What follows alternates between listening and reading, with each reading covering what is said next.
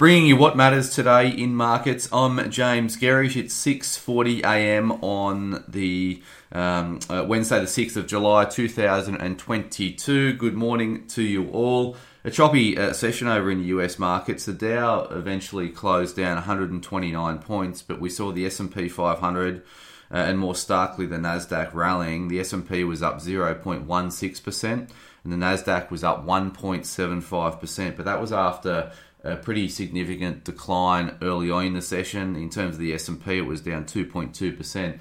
So a very strong late rally playing out in US markets, primarily in the uh, technology space uh, on the back of uh, lower yields and a move out of commodities. I'll get onto that shortly. SPI futures are down 60 points given uh, commodities were sharply lower in the overnight session. So we had crude oil down 8%, gold off 2.3%, copper was down 5%.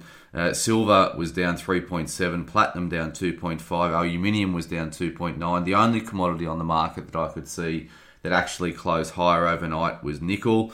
Uh, the commodity trade unwound on the back of concerns around uh, a looming US recession. Uh, that saw US Treasury yields uh, decline. Uh, and are now down at 2.83%. So we've got this concern around global growth. So interest rates are going lower, and these high valuation stocks uh, that have been hammered by higher interest rates or rising interest rates are starting to come into um, their own, and that's why we saw big outperformance by the less economically sensitive Nasdaq versus the more economically sensitive Dow Jones uh, overnight.